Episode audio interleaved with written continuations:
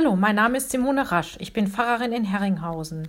Weil wir wegen Corona zurzeit keine Gottesdienste feiern können, haben wir ein Projekt gestartet, für jeden Sonntag Lieder und ein geistliches Wort in unserer Kirche aufzunehmen. Viel Spaß beim Zuhören.